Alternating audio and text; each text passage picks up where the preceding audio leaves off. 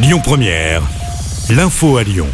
Bonjour Christophe, bonjour à tous. L'ouverture dès demain de la campagne de rappel vaccinal pour tous les adultes. Ça concerne ceux qui ont reçu leur vaccin il y a au moins 5 mois. 500 000 rendez-vous ont été pris hier sur Doctolib. C'est un record.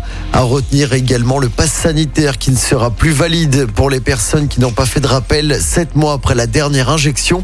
Mesure mise en place à partir du 15 janvier prochain. Dès lundi, les tests de dépistage ne seront valables que pendant 24 heures.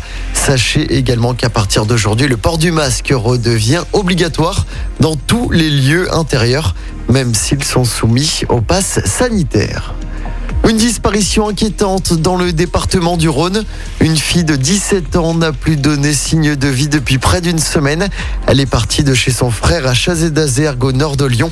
Elle pourrait actuellement se trouver dans le 7e arrondissement de Lyon. Un appel à témoins a été lancé. Un homme soupçonné d'avoir tué sa femme de 85 ans à Saint-Genis-Laval a été placé en garde à vue. Une enquête pour homicide sur conjoint a été ouverte. Le suspect aurait avoué avoir mis fin aux souffrances de son épouse qui était atteinte d'une maladie dégénérative. D'après le progrès, il aurait tué sa femme avec un pistolet à grenaille. À Lyon, la basilique de Fourvière se prépare à briller de mille feux.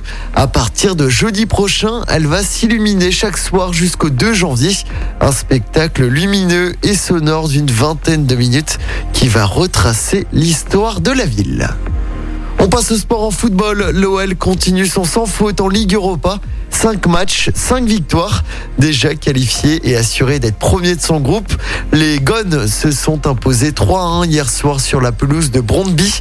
Un doublé de Ryan Cherky et un but d'Islam Slimani.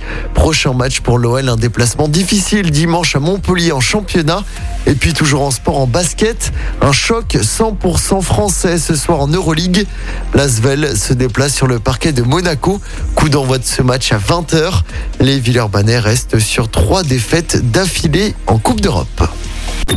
Écoutez votre radio Lyon Première en direct sur l'application Lyon Première, lyonpremière.fr et bien sûr à Lyon sur 90.2 FM et en DAB+. Lyon Première